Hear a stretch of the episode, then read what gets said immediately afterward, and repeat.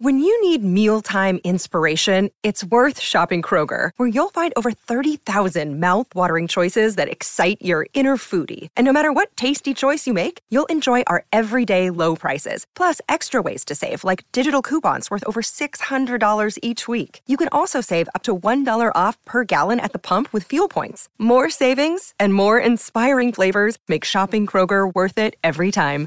Kroger, fresh for everyone. Fuel restrictions apply.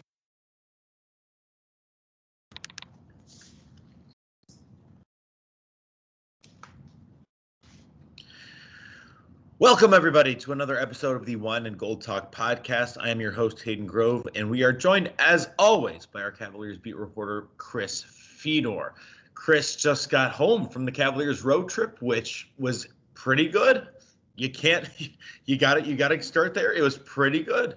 Cavaliers win uh, on Monday night over the Charlotte Hornets in Charlotte um, and cap off a good road trip. And Chris, I think when you look at the road trip the Cavaliers were on, playing some pretty tough opponents, um, going out to Denver, going out to LA, and then to Phoenix, and then Charlotte.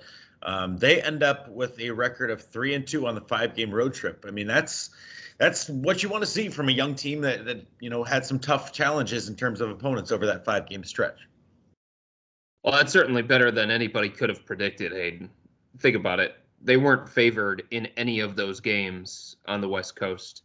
Um, they weren't favored in the game last night against the Charlotte Hornets, and they probably shouldn't have been, given you know what those teams have compared to the Cavs.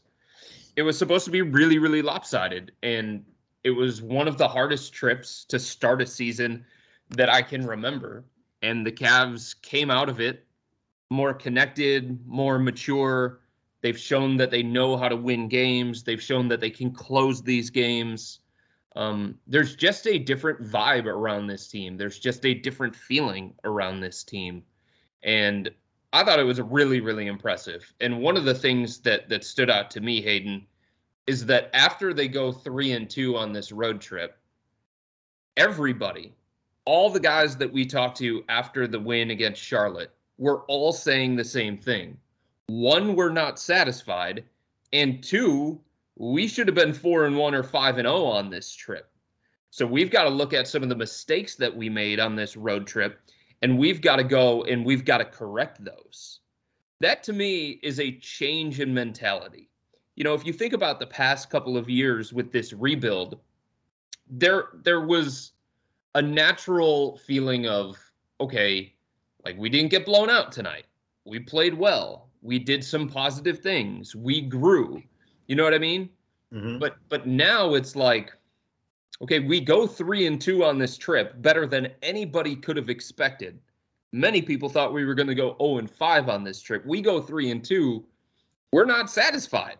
We should have won four games or five games. Like that's just a shift in mentality um, that is very, very noticeable from this group that wasn't there last year, and it wasn't there the year before either. What do you think the changes? Do you think it's the additions of Ricky Rubio, uh, Evan Mobley, Lauri Markkanen? Um, do you think it's uh, just maturity and, and guys being there that are you know a year older? I mean, what do you think the uh, the the difference is with this group? Well, I think there are a couple of things. Um, you know, first, there's just a natural progression that uh, that these teams go through when you're talking about rebuilds, right? Um, you know, early on in a rebuild, there is what we talked about. There is a feeling of, okay, the final score is not um, the sole determining factor about whether we played well or we didn't. Um, our record is not the sole determining factor about whether a season is successful or not. So like early on in in a rebuild, you're looking for those those positive things that you can latch onto that give you hope, that give you belief, um, that make you think you're having success beyond the final outcome. Because early on in a rebuild, a team is not ready for that kind of judgment. They're not ready for final judgment. It's like if you were to put a house up for sale after flipping it and you only complete half of the flip, like that house obviously is not ready to go up for sale. It's not ready for final judgment. And that's where the Cavs were a couple of years ago. Now they're in a different place. Um, I mean, they're not the Milwaukee Bucks, obviously, that have title aspirations. They're not the Denver Nuggets and the Phoenix Suns. Um, those teams, they're all in win now mode. And and the only thing that's going to judge success for those kinds of teams is a championship. So the Cavs aren't in that stage either, but they're not in the beginning stages. They're kind of in the middle where it's year four post LeBron and it's time uh, to start making moves up the standings. So I think part of it is just like the natural progression of a rebuilding young team. And it was always going to be, um, according to everybody inside the organization, year four was the one that they were pointing to, saying, okay, we've got to take steps forward. Okay, we got to start winning some games. All right, we're sick and tired of losing. So I think that's part of it. I think the other part of it is there's a belief in what they're doing. There's a belief that if they continue to do the things that they have done early on in the season, that they're going to get the results that they want. Um, this is a team that believes, and they've been saying it since Media Day, Hayden. Heck, they've been saying it since before Media Day in the offseason when you talk to these guys. There's a belief that they can compete for one of these play in spots in the Eastern Conference. And you're seeing a team that believes they belong. They believe they can play with the Lakers and the Clippers and the Nuggets and the Suns. As ridiculous as that may sound to a lot of outsiders, inside there is that belief. And I do think Ricky Rubio's veteran presence has played a part in this. I do think Lauri Markkanen giving them a new dimension offensively and defensively and allowing them to use this tall ball lineup. I think that has helped. I think Kevin Love and his attitude and his buy-in, I think that has helped. JB Bickerstaff said it during the road trip, Hayden, and it was a really, really good point. And I wrote about this. Like sacrifice right now is at the core of of this culture. Um, and if Kevin Love, Hall of Famer Kevin Love, who is making $30 million, can accept a role coming off the bench, and Ricky Rubio, who could be a starting point guard on other teams around the NBA, is accepting coming off the bench, that helps set the tone for an organization. Yeah, I would absolutely agree with that. I mean, again, guys who've been around for a long time and have been successful at the NBA level and uh, are able to do it and able to continue to do it at in different roles to come off the bench. I mean, you talk about both of them. Ricky Rubio averaging, you know, 12 and uh, 12 points and almost seven assists a game. Kevin Love, nine points and almost seven or around seven rebounds a game. I mean, you know, they're giving you productive minutes. And I think the Kevin Love piece is extremely interesting because we talk we've talked about Kevin Love a lot and what to expect from him and and you know the buy-in has certainly been it's been noticeable. I think it's been noticeable. I mean, you know, there are some games where he's, you know, not, you know, producing it that the, the um at the level that, you know, he probably wants to, but he, when he's coming off the bench, he's giving you solid minutes. There's no doubt there's no doubt he's you know able to score the basketball, give them a presence, um, and I, I, think it's remarkable that you know after all of the frustration we've seen from him, after all of the um, the scenes of frustration and maybe you know um, things boiling over, I think it's you know a very very positive thing that he's able to come out and be the guy that he's been for the Cavaliers. Yeah, and I think that's I think that's fair too. You know, he's 33 years old. He's in year 14 there are going to be nights where he just doesn't have it. There are going to be nights where he's not playing well. He's getting beat on the defensive end. He's missing shots. Um, and and in those cases, you know, it's going to be up to head coach JB Bickerstaff to watch for that and maybe not give him, you know, 20 to 24 minutes or something along those lines. And then other nights, there are going to be times where he is an impactful player. And and you saw it at times on this road trip right? You've seen it at the beginning of the season. Um, but at the end of the day, like it has become very, very clear, and and we talked about this going into the season, Hayden. He is one of the eight best, most important players um, for the Cavs on this roster, and because of that, he's going to get a spot in this rotation. Because of that, he deserves a spot in this rotation. I think Kevin has always been the guy too, and this is something that I've argued for a long time stylistically, he's a guy who can help a team and be an asset, even if those shots aren't falling. I forget which game it was. It was one of the games on the road trip. Kevin got the ball, and like two defenders went with him. And I thought to myself, holy crap, this is year 14, and teams are still paying that much attention to Kevin. Like it's crazy to think about that. But when you have that kind of reputation and you have that kind of ability, um, defenses are going to have to pay attention to you. Defenses have to pay attention to Kevin out on the perimeter from the three point line in a way that they don't necessarily um, as much with with some of the other guys on the roster that have filled in for him over the last couple of years. You know what I mean? So even right. if he's not making those shots, you know, Darius and Collin can benefit. And right. and and Evan Mobley can benefit and and Jarrett Allen can benefit because there's more room around the basket and things along those lines. So you know, I've I've been impressed with what Kevin has has given the Cavs. Um, I do think we have to point out that it's early. yeah, it's it's eight games into a season, and and things are going well for the Cavs right now.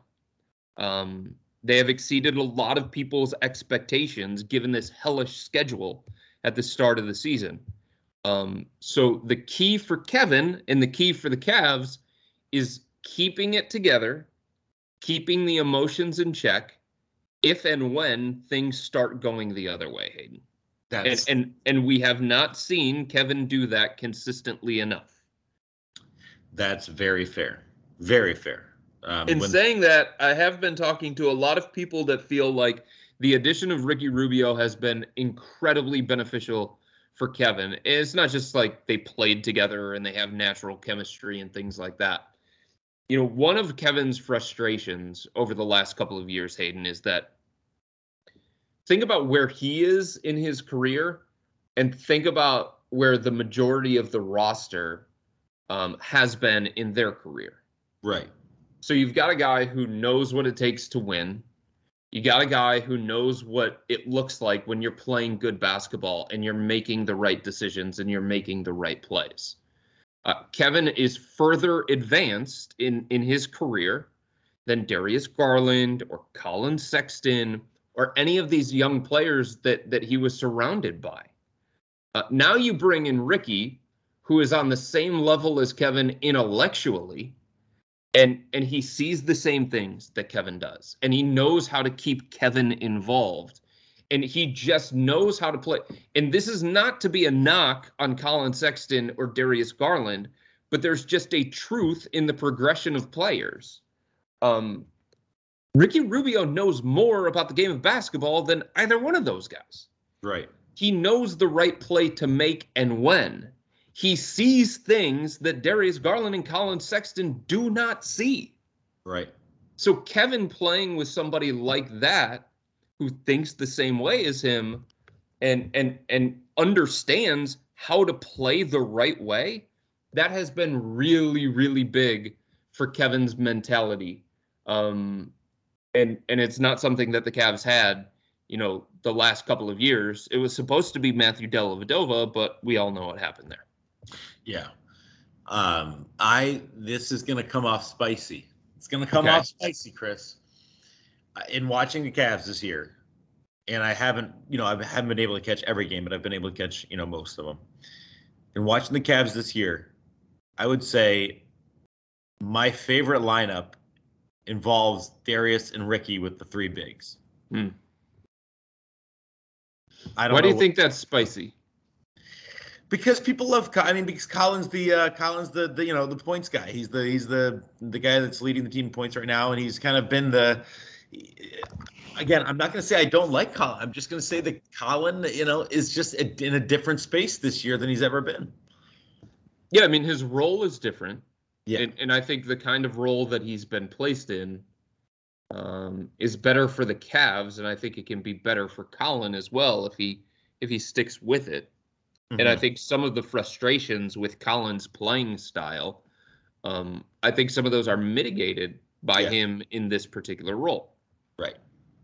Um, look, man, I think and and I said it at the beginning of the year. Like I'm with you. I, I think I think you're going to have a hard time selling me that any five man lineup that you can come up with that you want to term the best, you're going to have a hard time selling me that Ricky Rubio is not a part of that.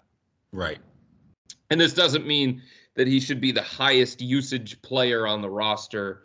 And it doesn't mean that every possession should go through him. But there's just a comfort that I have in watching Ricky Rubio. And I think there's a comfort that fans have. And I think there's a comfort that JB Bickerstaff has when it comes to Ricky Rubio running the offense and, and what that means, uh, not for him individually, but what that means for the team as a whole. Right.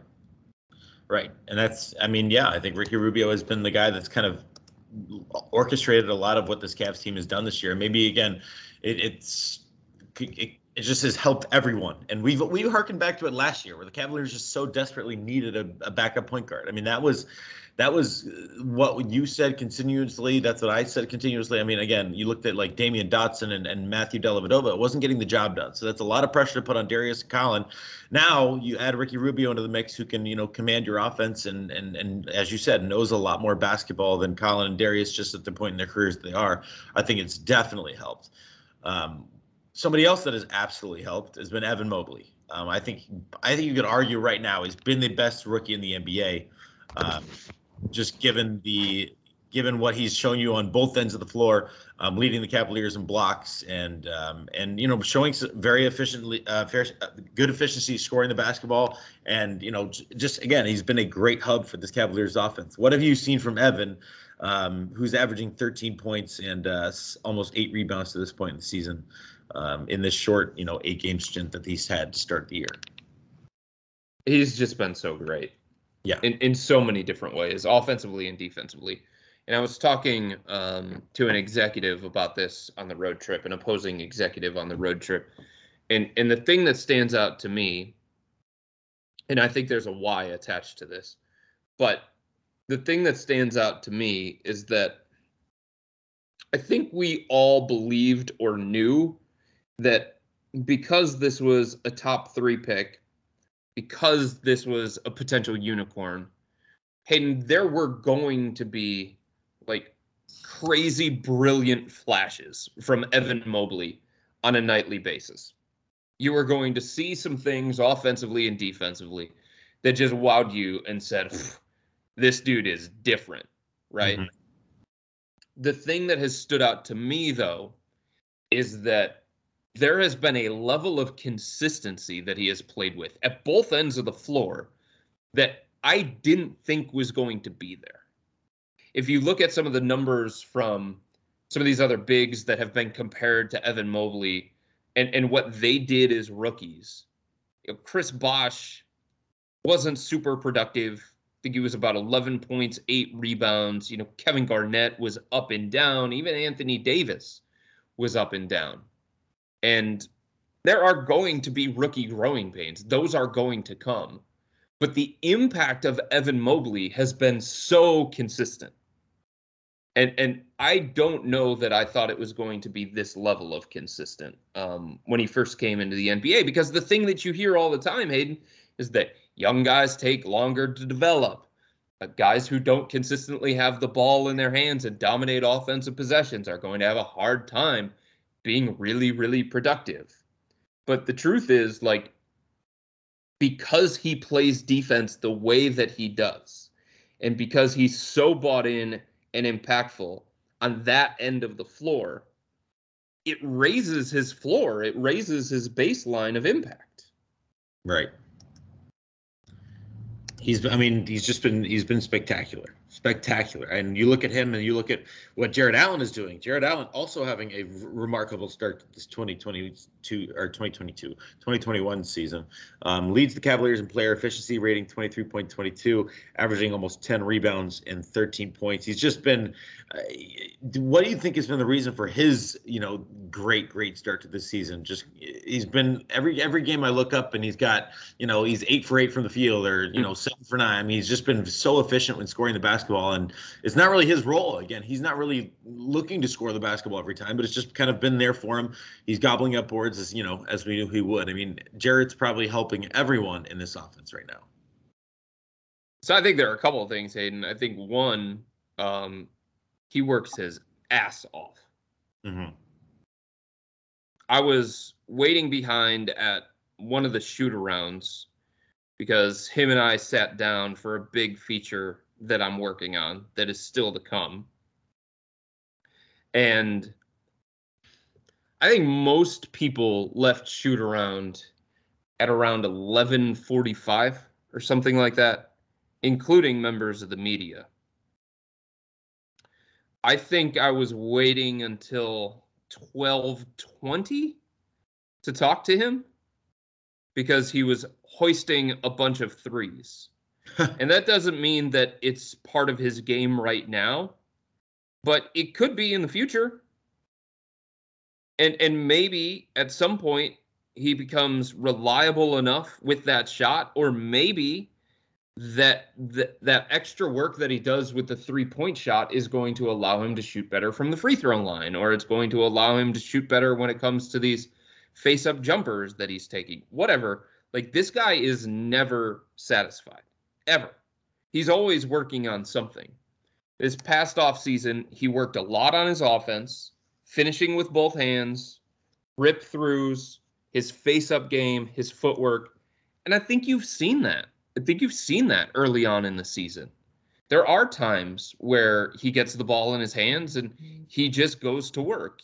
He has proven to be more than just like a garbage guy in terms of cleaning up messes and throwing down lobs, things along those lines. Um, so he's a 23 year old player who continues to evolve. He is very far from a finished product. And I think the other thing is you know, you have guys now that that can consistently make passes and and keep others involved. Like Darius Garland and Ricky Rubio are natural point guards.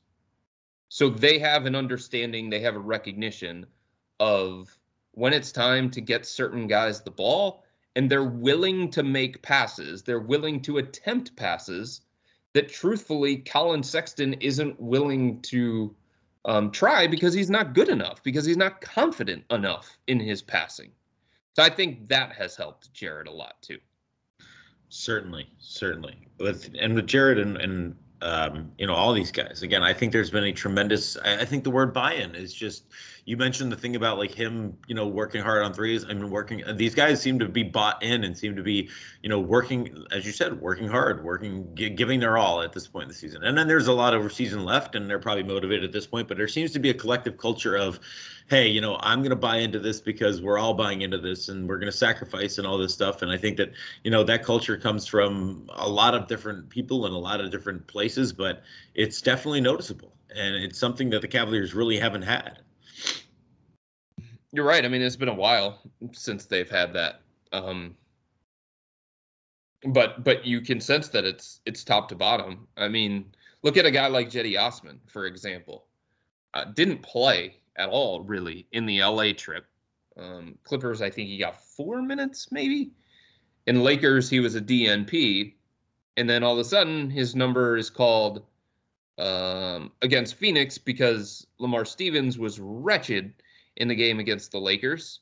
Yeah. And then Jetty, uh, they didn't win the game against Phoenix, but he makes six threes, the most that he's made since like 2018 in a single game, right? And then he follows that up with with the performance last night against Charlotte, where he hit some timely buckets down the stretch.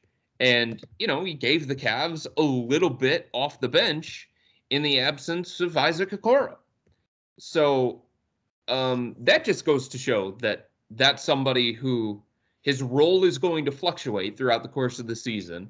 But when he gets the opportunity, you know, he's not going to pout. He's not going to sulk. He's not going to sit there and say, give me more minutes, da da da da da. He's just going to go out there and, and play his best, the best that he can, and try and impact the game. And credit to Cedi Osman, because in the last two games, he has impacted the game in a positive way.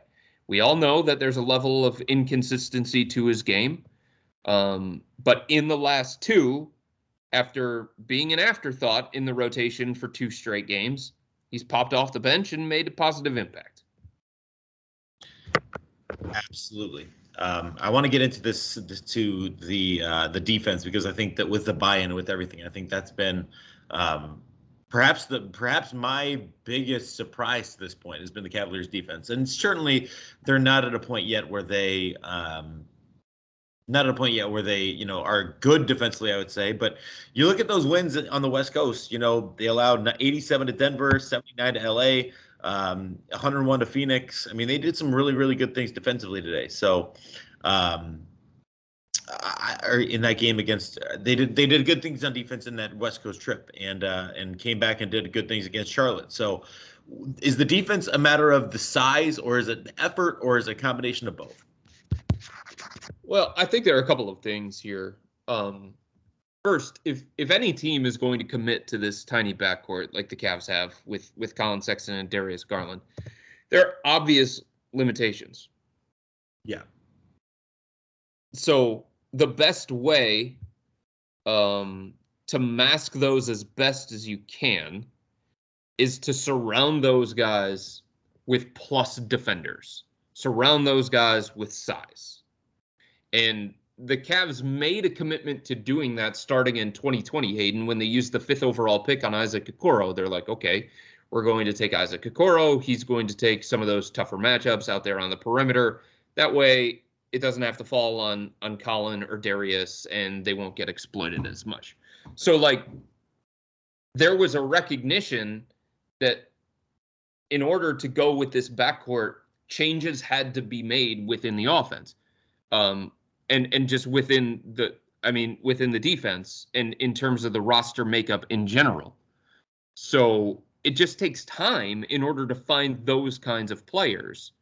It seems like three seven footers surrounding Collin Sexton and Darius Garland that can kind of be the way to go. It's it's good protection for those guys. Right. Evan Mobley is the kind of guy, and Jarrett Allen is the kind of guy that erases mistakes at the point of attack. And Markkanen has been surprisingly good on the defensive end of the floor.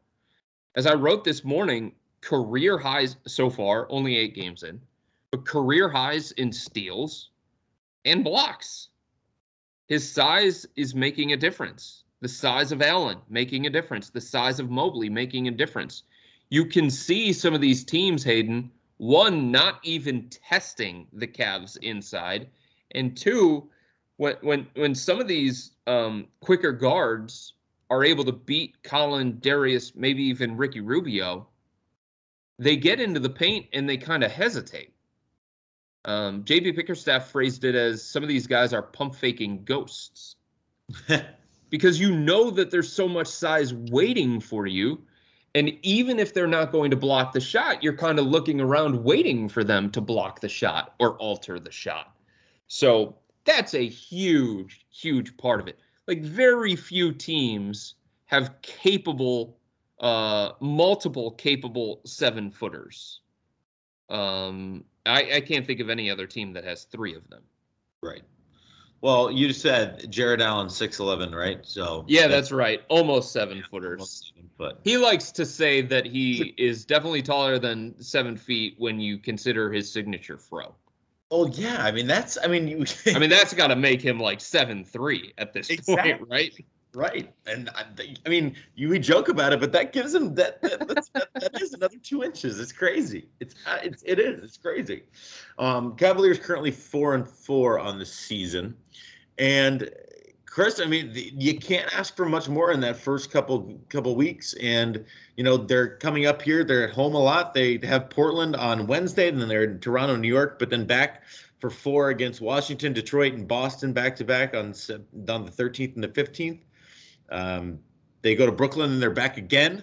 Golden State, Brooklyn, Phoenix, Orlando. So they got a bunch of home games coming up. I think only three, three of their next one, two, three, four, five, six, seven, eight, nine, 10, 11, 12. So three of their next 12 are away, but the rest are home. So nine of their next 12 are at home. A good opportunity for them to keep things going. Yeah, for sure. I mean, like, there's just, I mean, there were some people that thought the Cavs could have started one in eleven this year. given what was ahead of them in the first 12 games of the season. Um, and they have some things that they have to figure out. Offensively, they need to get better. They know that. Markkanen eventually has to make some shots.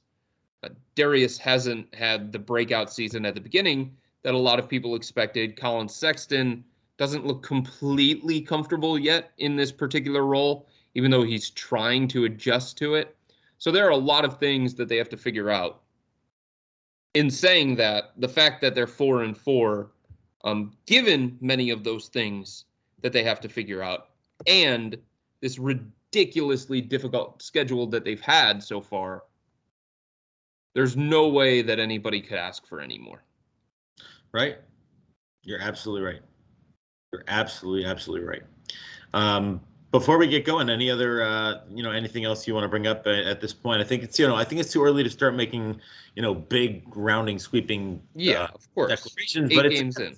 it's a positive sign. It's things. It's a positive sign that things could be a little bit better this year than maybe we expected them to be. Well, the one thing that stands out is they don't have a lot of depth. Right. So I mean, they're already without Kevin Love indefinitely. Isaac Okoro has missed the last four games because of this hamstring strain. It's it's two weeks into the season, Hayden. They're playing eight guys. Right. In a ridiculously tough stretch, they're playing eight guys. So this really isn't a team um, that can afford to lose multiple people at the same time. And if if Isaac can't come back here for this game against Portland or early on into the next road trip against Toronto, New York, I think the Cavs are going to start feeling it more when it's on top of Kevin Love. Like if you think about last night's game against Charlotte, the minutes where Kevin was supposed to be out there were occupied by Dean Wade. Uh, those weren't good. Right. He played 14 minutes. They were outscored by eight points during that time. Um, so this isn't a team that can really afford to lose multiple guys at the same time. And we do know that throughout a long season, 82 games, depth is going to be tested. And if if the Cavs lose any of these top eight in their rotation for any length of time, um, I, I think it's going to be hard for them to weather that. Sure, certainly. Uh, you're right. The depth is not there. I mean, it's just facts. You look. I mean, if they if they lose Jarrett Allen, they don't have a backup center. No. Think yeah. about that. Yeah. If if they lose Lauri Markkanen for any extended stretch, this identity that they've adopted as tall ball goes away. Right. Because they no longer have three near seven footers. They're back to two near seven footers. And a lot of teams have two near seven footers or seven footers. The fact that the Cavs have the third who can also play the three, that's what makes them unique. So losing any one of those guys for any stretch of time, um, that's going to be hard for the Cavs to overcome. So as as tough as things have been early on in the season, health has been on the Cavs side in a way that you know it wasn't last year. And when everything went to to crap last year for the Cavs, it's when the injuries really really started piling up. Especially, um, it started with Larry Nance Jr. and then it just it just trickled down after that. So so depth is something to keep an eye on as as we move forward here for sure. You cannot tell me, you cannot tell me the Cavs don't have a backup center outside of uh, outside of Jarrett Allen. They do because, not. Because because today is Tuesday. They do not have a playable it, backup center. And it, is, and it is Taco Tuesday. so you cannot sit here on Taco Tuesday tell me the Cavs don't have a backup center. They have. They definitely do. His name's Taco Fall. Okay. Give him a shot. Give him a uh, shot. I'm kidding. I'm kidding. But I do love Taco Fall. Cavaliers four and four. They play again tomorrow night, Wednesday night at uh, the Rocket Mortgage Field House. They will be taking on the Portland Trailblazers, and uh, we'll see if this continues. Again, we'll see if this continues uh, before they head to Toronto and New York. They're going to play some Eastern Conference opponents coming up. Um, but again, a good start for the Cavaliers for sure. And um, I'd def- say great start. A great. I will give them that a great start. Um, unlike the other team in town, people are excited. People are looking forward to the future. Why did you have to go there? Why? I I- it's it's the end. I had to go there. In any case, thank you for joining us on this edition of the Wine and Gold Talk podcast. We will talk to you soon. Again, uh, welcome back, Chris. I know the road trip was a long one. Haven't been home since what? Since October like 23rd, 24th. So take some time to enjoy your family, your your wife, and um, and, just being home for a little Yes. bit before uh before what? You got to be back on Friday, back on the road. So then you got a good week or so from there. So it's all good. But Yeah. appreciate you everybody joining for. Or thank you everybody for joining us. We appreciate you, and we will talk to you soon on the Wine and Gold Talk podcast. Take care.